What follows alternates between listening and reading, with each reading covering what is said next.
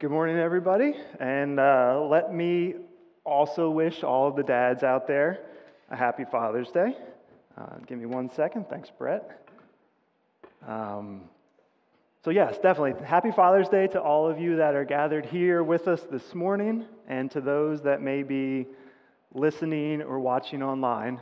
Um, my name's Jeff Schmidt, uh, for those of you that I haven't had the privilege to meet, and I'm excited to have the opportunity to speak with you this morning. Uh, my family and I, we've been attending Hope Now for a little bit over five years, which is which is kind of crazy. We just had the, the ten-year anniversary celebration, which means that we've actually been a part of this community for over half of its existence, and uh, that's that's exciting to think about, but also to think about, you know, what may come in the next ten, twenty, thirty years. So um, I also have the privilege of overseeing our men's ministry events here at church, so for any dads or guys out there, if that's ever something you're interested in talking to me about, um, please just seek me out and, and we can do that. So, I think it was about two months ago that Pastor Josh asked if I would be willing to give a message today.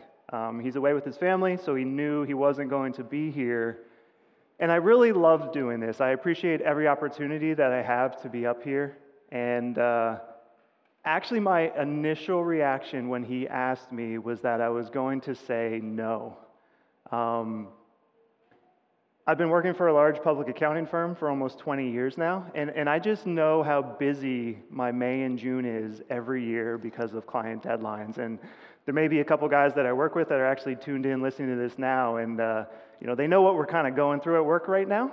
And with that, end of school year activities, all of that taking place, and then also overseeing the Wednesday night men's group, it just all seemed like a little daunting. You know, that, that's kind of too much to take on. I'm too busy. You know, maybe I'll take a pass this time. But I did tell him I would take some time to think about it. And it was in this room, probably a couple weeks after he had asked me, that I was sitting there on a Sunday morning, um, you know, listening and watching Josh give his sermon. And in that moment, I was prompted to say yes to this opportunity. If, if you remember back to February, the last time that I had the opportunity to be up here and speak to you on a Sunday morning, I spoke about not quenching the spirit um, from Galatians five nineteen.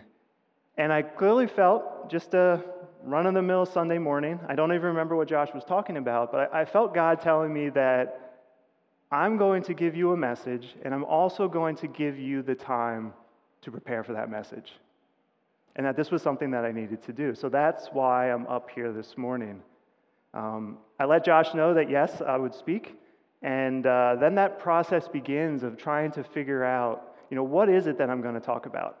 Because it'd probably be a lot easier if, if he said, like, I want you to speak this day, and I need you to preach on this, right? That's some direction. But just having a date and having the ability to really say whatever it is I want, that, that's a that's a big process, because I don't want this to be my words, right? I want this morning to be from God. So, you know, you go through that process, and, you know, I'll kind of talk through a little bit of that, but that part of this is also, you know, very exciting and, and rewarding experience. So, you know, before, before I start, I do want to say it's really encouraging to see so many dads out here this morning.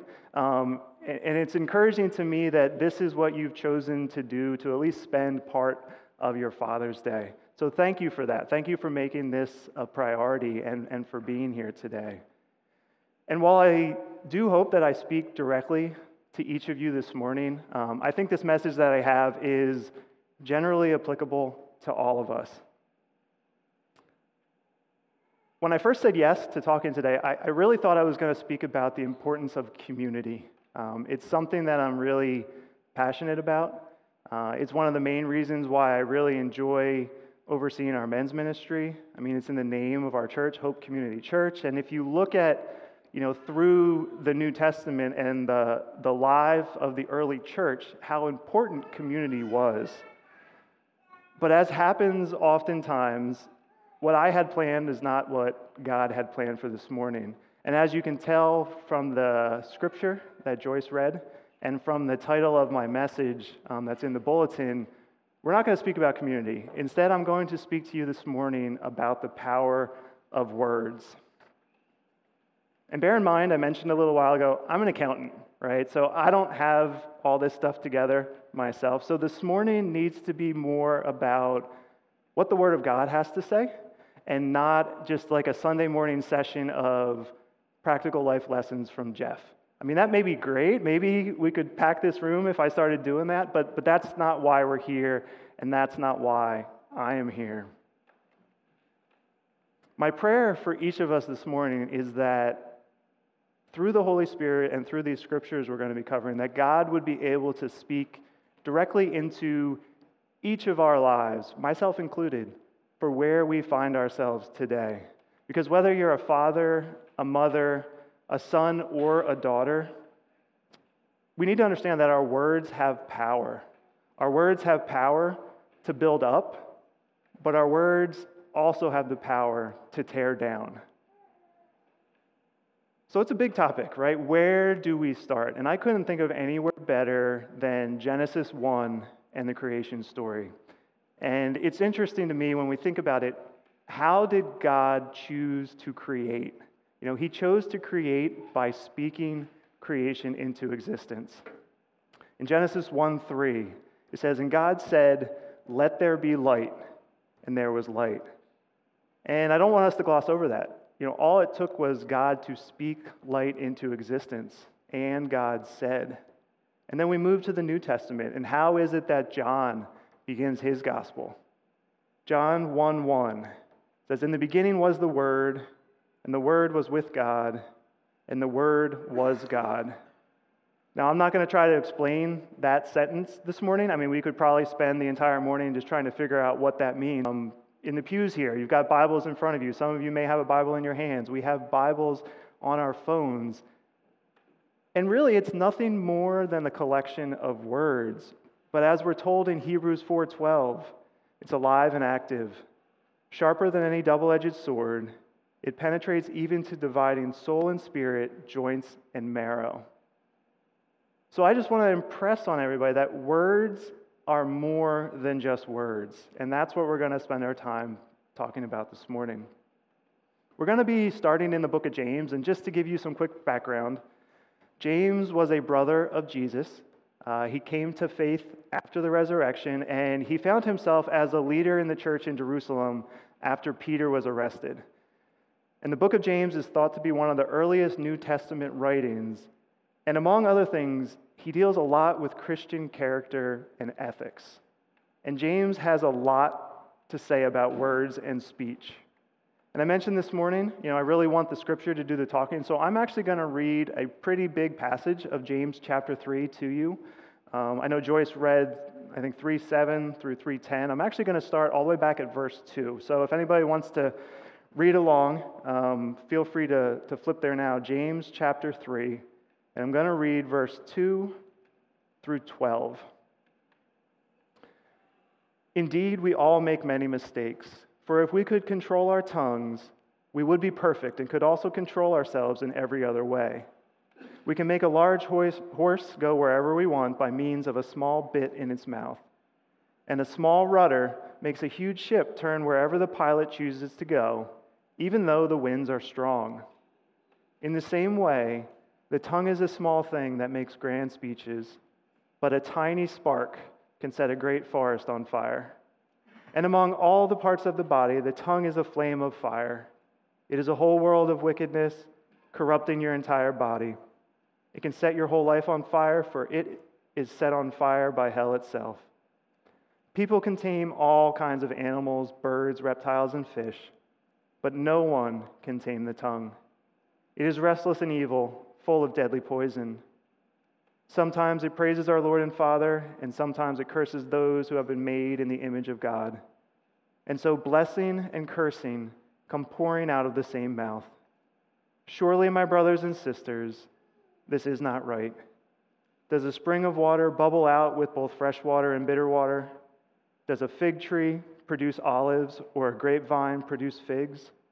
No, and you can't draw fresh water from a salty spring." So I'd like to take a, a few minutes now just to kind of break this down.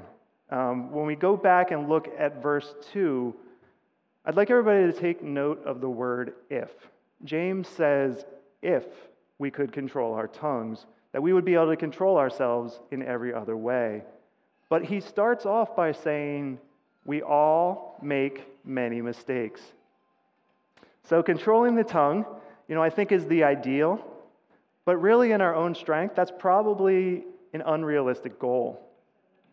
And then we have verses three and four. And, and James is talking about two different ways that relatively small objects can move or have outsized impacts on much larger ones. You have the bit in a horse's mouth or the rudder of a ship. Uh, you know, I got the privilege for the past several years of watching my daughter Molly ride horses on a weekly basis. And particularly when she was younger and a lot smaller, it's so intriguing to see how she was able to control this much larger animal with seemingly little action. I mean, to me, it doesn't look like she's doing anything, but the horse is listening to her, and that's what the bit does.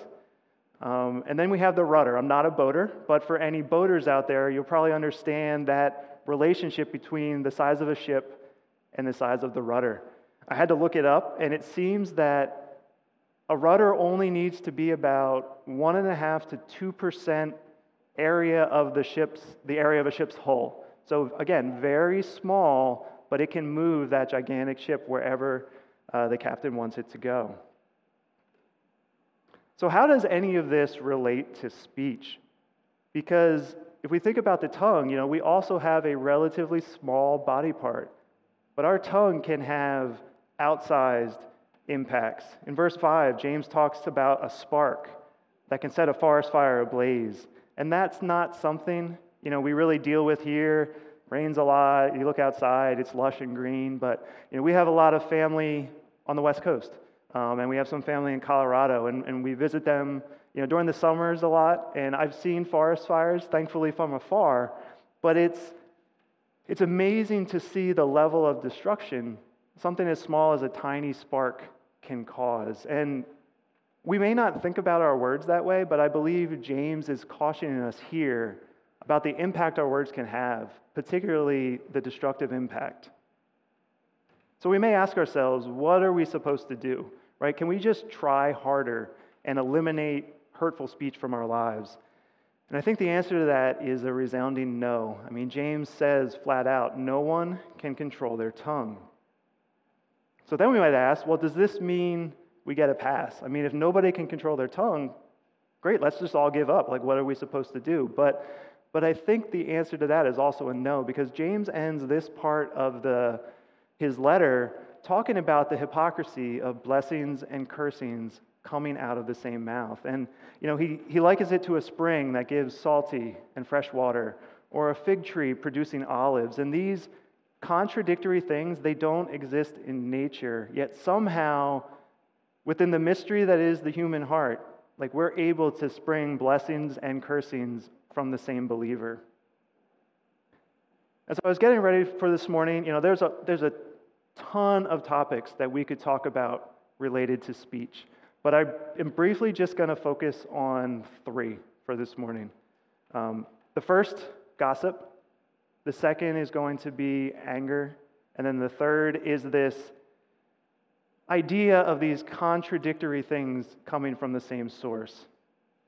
So let's start off with gossip. Um, you know, it may be hard to define, but gossip is one of those things that I think if we truly step back and take a look, you know, you kind of, you know it when you hear it, or you know it when you see it taking place. And for me, when I think about something, or even when I'm engaged in a conversation and when things start to, you know, maybe tend more towards gossip, like what is the heart behind why I'm sharing these secret things or these juicy details, right? Because if we look back to James chapter three, verse nine, you know, it's really important to remember that James says, oftentimes our tongue will curse who? It says, will curse those who have been made in the image of God. And I don't want us to forget that important point. You know, we are all made in the image of God.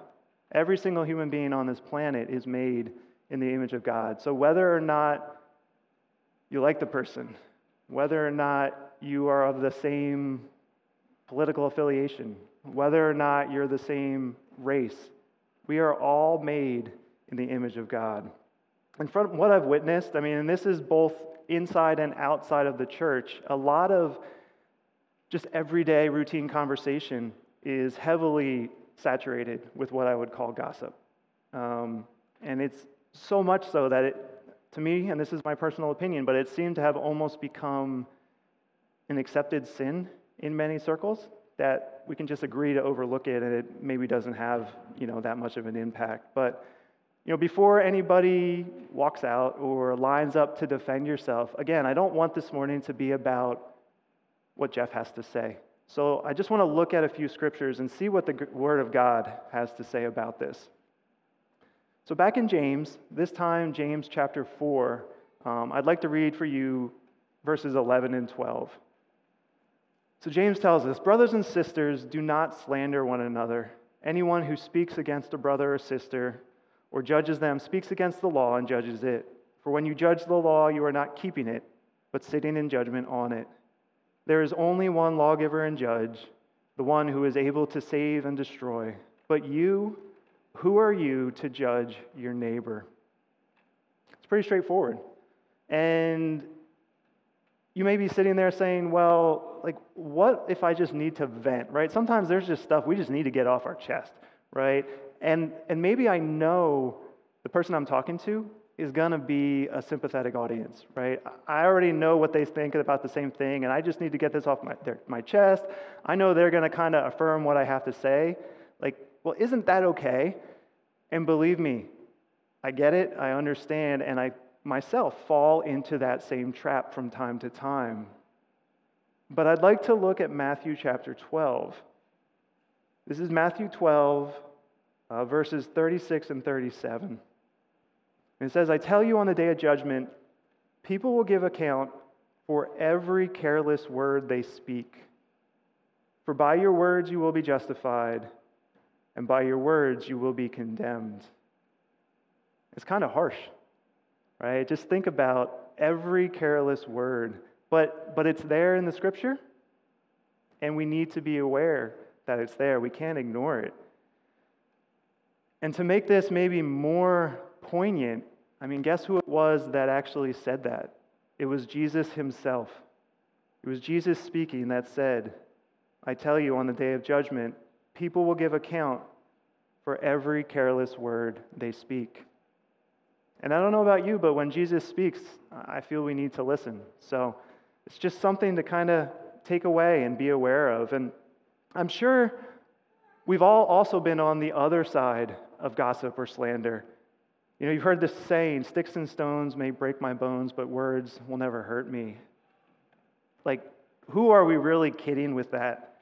Because you can probably think back to your own lives and pinpoint conversations or offhand comments, or maybe comments that you weren't even supposed to hear. But these things have been just seared into your memory, and they impact you to this very day. You know, I spend a lot of time at work. I have worked from home now since COVID started. And, you know, I'm, I'm constantly just listening to music on Pandora, and I've got a wide range of music I listen to. But as I was preparing this, a song came to mind. It's called "Mean Girls." And I just want to share some of these lyrics with you because it really spoke to me. It says, "Mean girls don't remember what they said. Well, it's funny because I can't seem to forget. Their whispers opened up the door to a world called insecure. No, mean girls don't remember what they said. Sticks and stones may break my bones, but no one ever warned me about words. I smile and I pretend it doesn't hurt, but the older that I get, it just gets worse. Lord, find me and remind me that my worth is worth so much more than their words." And how true is that? It, it, it's so easy when we are the ones slandering or gossiping. We can just forget about it. You can forget about something you said five minutes ago and just move on with your day like nothing ever happened. But to the recipient, it can create a lifelong impact. That's how powerful our words are. And I, I shared earlier that, you know, I originally had planned to talk about community this morning, and I do believe this particular topic of gossip has a huge impact on community, because if there's gossip or slander going on, particularly within the walls of the church and among the church members, you know, I don't know how we're ever supposed to experience the true community that God wishes for us. So maybe for some of us listening here this morning, like, this is the only thing you need to hear. And maybe this is something that you need to tackle before we can even think about truly experiencing the community that God wants for us. So now let's turn to anger for a few minutes. In James three eight, again, we're told that our tongue is restless and evil, full of deadly poison. And I don't want to single out the men or the dads, because this can affect both men and women, but maybe, especially for some of the dads in here, maybe this is your default reaction when things don't go your way or life throws you a curveball. You know, thankfully, I was blessed to grow up in a household that was calm and loving. And I know that many people, they don't have that luxury. Um, my parents are here today. Thank you for coming. Um, my dad is here. Happy Father's Day.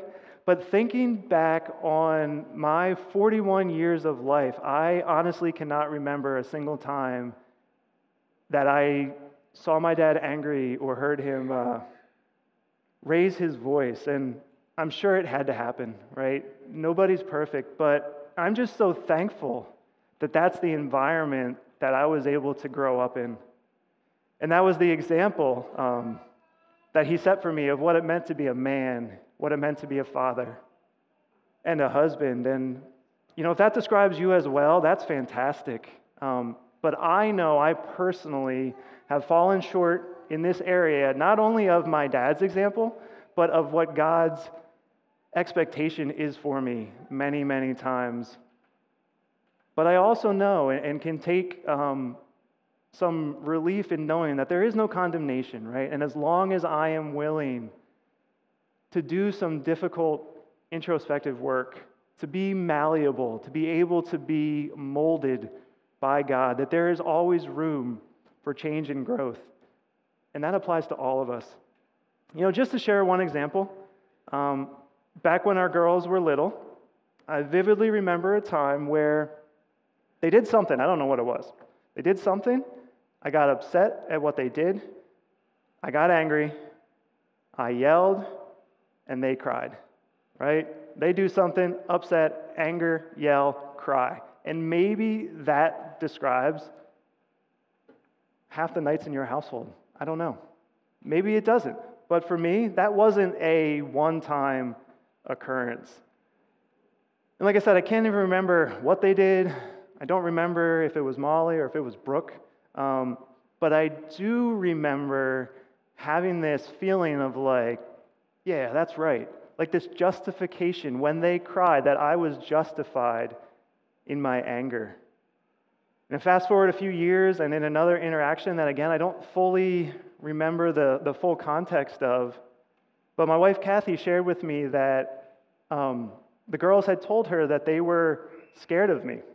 Not not physically scared, but but scared of maybe potentially an outburst of, of anger or not knowing how I was going to react to a given situation. And talk about words just cutting straight to the heart. I confess, even Kathy telling me that was not well received in the moment, right? That's not anything any of us want to hear. But it was something that I had to take to heart. And I was forced to wrestle with, because that was not how I wanted my children to think of me. That was not the example that my own dad sent for me. And that is especially not how a, a professed believer and follower of Jesus Christ should behave. You know, the book of Proverbs is full of reminders about the folly of angry speech. I'm just going to read a few. Proverbs twelve eighteen. There's one whose rash words are like sword thrusts, but the tongue of the wise brings healing. We have Proverbs fifteen one. A soft answer turns away wrath, but a harsh word stirs up anger. Proverbs fifteen twenty-eight. The heart of the righteous ponders how to answer, but the mouth of the wicked blurts out evil. And you see, I think it's clear from Scripture that we need to be able to keep a check on our anger and these angry responses and angry speech, because it's incredibly destructive. And at the same time, very rarely do words spoken in anger actually have or produce the intended result anyway. You know, going back to James, this time chapter one, verses nineteen and twenty, James tells us, "So then, my beloved brethren, let every man be swift to hear, slow to speak, slow to wrath, for the wrath," or the anger, "of man does not produce the righteousness of God." Now, I was watching a, a Tony Evans study on words called Watch Your Mouth. Many of you may have heard of Doctor Tony Evans before. He's a you know well-renowned Bible teacher. And one thing he said during this study really stuck out to me. He said, in any given situation, before you speak, we should ask ourselves, do I want to hurt here, or do I want to help? And when I think about that question in the context of responding in an angry manner, I mean, how can that possibly be helpful? You know, if we don't care if we're hurtful, then we can feel free to blurt out whatever pops into our head, whatever we want to say. But if we're trying to be helpful, we need to be willing to rely on God to help us speak and respond in a way that is helpful and is actually able to be received by whomever it is we're speaking to. So my last point for today is about inconsistency. Is there inconsistency in your life when it comes specifically to the words that you speak? You know, if you read, read James three ten, does this describe you? Like, if you were listening to yourself, if you were able to play back just one day of your life, would you hear blessing and cursing come pouring out of the same mouth? You know, do you speak one way at church or in a Bible study, yet you speak some way completely different when you're behind closed doors? Like, is there a Jekyll and Hyde component to your words? Another word that came to mind for me is authenticity. Like, are you authentic, or do you spend most of your time trying to sound like someone or something that you aren't? And we can also think about this from the viewpoint of our relationships with our spouses, with our children, coworkers, friends, neighbors. Just ask yourself, what does your conversation look like with these groups of people? And maybe just think about the last conversation you had with somebody. It could have taken place on the way to church this morning. And if somehow I was able to bug your car and I have that conversation recorded, how would you feel if I was just to hit play and play it for everybody here in this room right now? You know, for many of us, that could be a very scary proposition. And I have a few other questions just to think about, because again, I don't have the answers to all of this, but really we need to be at least thinking about this and asking questions and be willing to deal with what it is that we're hearing from God. You know, let's think about social media. Again, social media is primarily words, right? I'm not really on social media. I don't have a lot to personally say about it, but I know many of you are, and you would extol the virtues and all the good that can come out of social media. And I would agree with some of that, but I would also ask you just to take a look at what it is you're posting or what it is you're consuming. Is it building up, or is it tearing down? And, and maybe you aren't the one that's actually doing the posting, but is your interaction with other people condoning hurtful words just by engaging with whatever it is that they are putting out there for all to consume? You know, are you adding fuel to the fire? That spark that James tells us about can quickly become a forest fire. And now let's move off our phones and off our computers and think about face-to-face interactions. You know, hopefully more and more as we move away from the pandemic, you're having more and more opportunities to be with people face-to-face. And in those situations, are you the one setting the tone for the conversation, or are you just morphing to blend in to whatever situation you find yourself in? Now, this isn't my example. Um, I'm not sure where I heard this, so I can't properly give anybody credit, but a great way to think about it is, are you a thermometer or are you a thermostat? Because if we think about it, they kind of sound like the same word, two completely different things. A thermometer, if it is seventy-eight degrees in here, thankfully it's not, it's cool outside, we finally have air conditioning, but if it was seventy-eight degrees in a room and you take a thermometer into that room, that thermometer is going to warm up to seventy-eight degrees. All it's going to tell you is the room is seventy-eight degrees. Conversely, a thermostat. If there's a thermostat in a room that's seventy-eight degrees and you set that down to seventy-two, you know, what is that thermostat going to do? It's actually going to influence the environment and bring the temperature of that room down from seventy-eight to seventy-two. So when you look at your interactions and your conversations you have with others, are you a thermometer or are you a thermostat? And for the believers in the room, another question to think about, would somebody know you're a Christian by listening to you speak, by the words that come out of your mouth? And if not, and they found out you were, or they found out that you do, you know, join us here on a Sunday morning, what type of damage could that be doing not only to your personal reputation, but to the reputation of the church community at large? And could that inconsistency actually become a stumbling block for somebody even thinking about pursuing or looking into Christianity? Because, like it or not, like we don't have a choice in this, we are all ambassadors for Christ.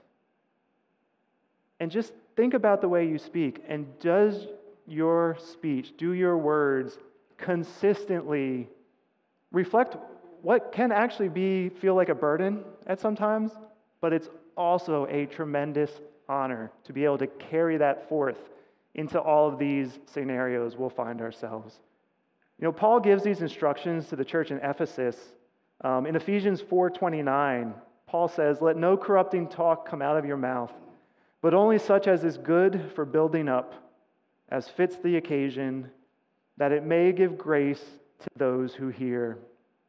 You know, he uses those words, good for building up. You know, we're, we're back to that question of, am I trying to help or am I trying to hurt? So I know I talked a lot this morning about what not to do. Um, this wasn't a super upbeat, happy Father's Day. God loves you, he's our glorious Father, which he is and he does. But this was the message that God laid on my heart this morning. Um, and as much as you maybe have to wrestle with this, listening to it for twenty-five or thirty minutes, I've been wrestling with this for the past two months. Can control the tongue. But it doesn't mean we're powerless. In our own strength, yes, it may be impossible. But with and through the power of the Holy Spirit, I truly believe anything is possible. You may have heard of the fruit of the Spirit from Galatians chapter five. We have love, joy, peace, forbearance, kindness, goodness, faithfulness, gentleness, and self-control. And each of these are available to each of you, and myself included, if we only ask. And I want you to ask yourself, do those words describe your words? Kindness, gentleness, self-control. And if the answer to that is no, that's okay. But maybe what you need to do today is just take a next step and ask the Holy Spirit to point out if there's anywhere in your life, with your speech, with your words, that you may need to do some work. You might need to sit with these scriptures. Uh, maybe you're going to go home and just reread James chapter three. And ask God to speak to you through that. It may mean having some hard conversations with your spouse, with a friend, with your parents, with your children, and just be willing to have open and honest discussions about where your words may not be aligning with biblical truth. Because, you know, we words we know words are important and words are powerful. God created through speech. God is the Word. And God chose to communicate to each of us through words. We know from James that words are like a tiny spark that can create a forest fire. But on our own, no one has the power to tame the tongue. And we looked at gossip. We looked at anger. We looked at inconsistency in our speech. But the great news is, for all of us here this morning, there is no condemnation in Christ, and we do have a helper.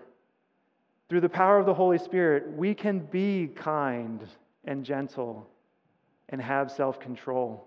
But we need to be willing to ask God to reveal to us where we may be going astray.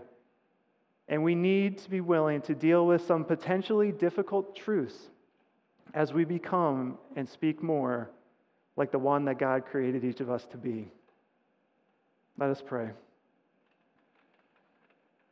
Heavenly Father, uh, I thank you for your word. As challenging as it may be sometimes, God, I pray that we would take it to heart and that we would also acknowledge the power of our words. And Lord, as a church and as individuals, I pray that we would be a church that chooses to wield that power for good, to wield that power to build up, and to wield that power to help. I ask this all in Jesus' name. Amen.